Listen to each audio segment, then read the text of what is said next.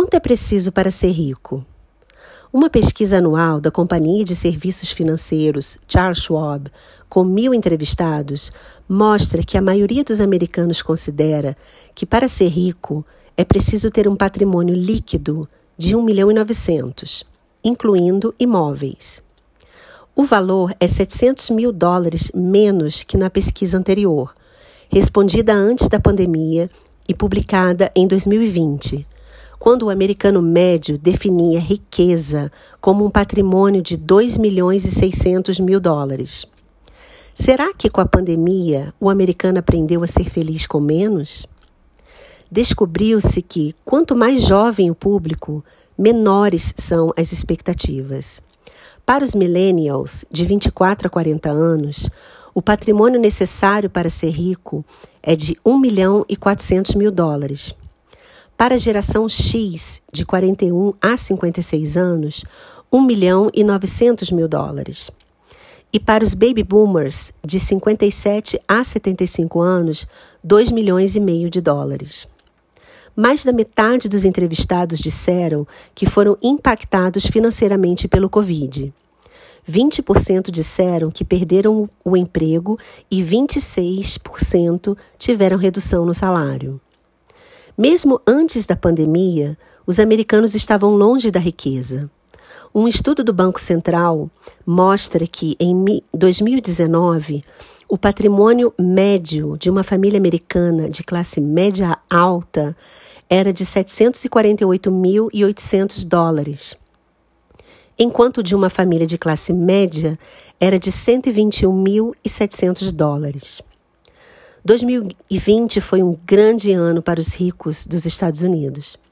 Os lares que estão entre o 1% mais rico aumentaram seu patrimônio em mais de $4 trilhões, mais que o dobro do PIB brasileiro, o que significa que dominaram 35% de toda a nova riqueza gerada. A desigualdade social no Brasil. A desigualdade social no Brasil é um problema que afeta grande parte da população brasileira. As regiões mais afetadas pelos problemas sociais são o norte e o nordeste do país, onde apresentam os piores índices de desenvolvimento humano. Embora o Brasil esteja entre os 10 países com o PIB mais alto, é o 8º país com o maior índice de desigualdade social e econômica do mundo. No Brasil, as classes sociais são divididas em classe alta, classe média e classe baixa, de acordo com a renda familiar. Cada grupo é caracterizado por letras, classe A, B, C, D e E.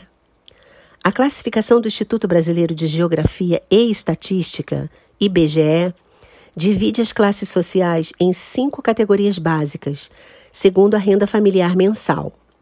Classe A, acima de 20 salários mínimos. Classe B, de 10 a 20 salários mínimos. Classe C, de 4 a 10 salários mínimos. Classe D, de 2 a 4 salários mínimos. Classe E, recebe até 2 salários mínimos. A pandemia derrubou a economia global em 2020 e o Brasil não ficou imune ao abalo provocado pelas restrições impostas à atividade econômica, pela queda na renda das famílias e pelos adiamentos de investimentos e projetos empresariais e pessoais. Com as medidas de distanciamento social, o Brasil enfrentou uma grande crise. As empresas tiveram de paralisar parte ou toda a produção e a renda de boa parte da população foi interrompida.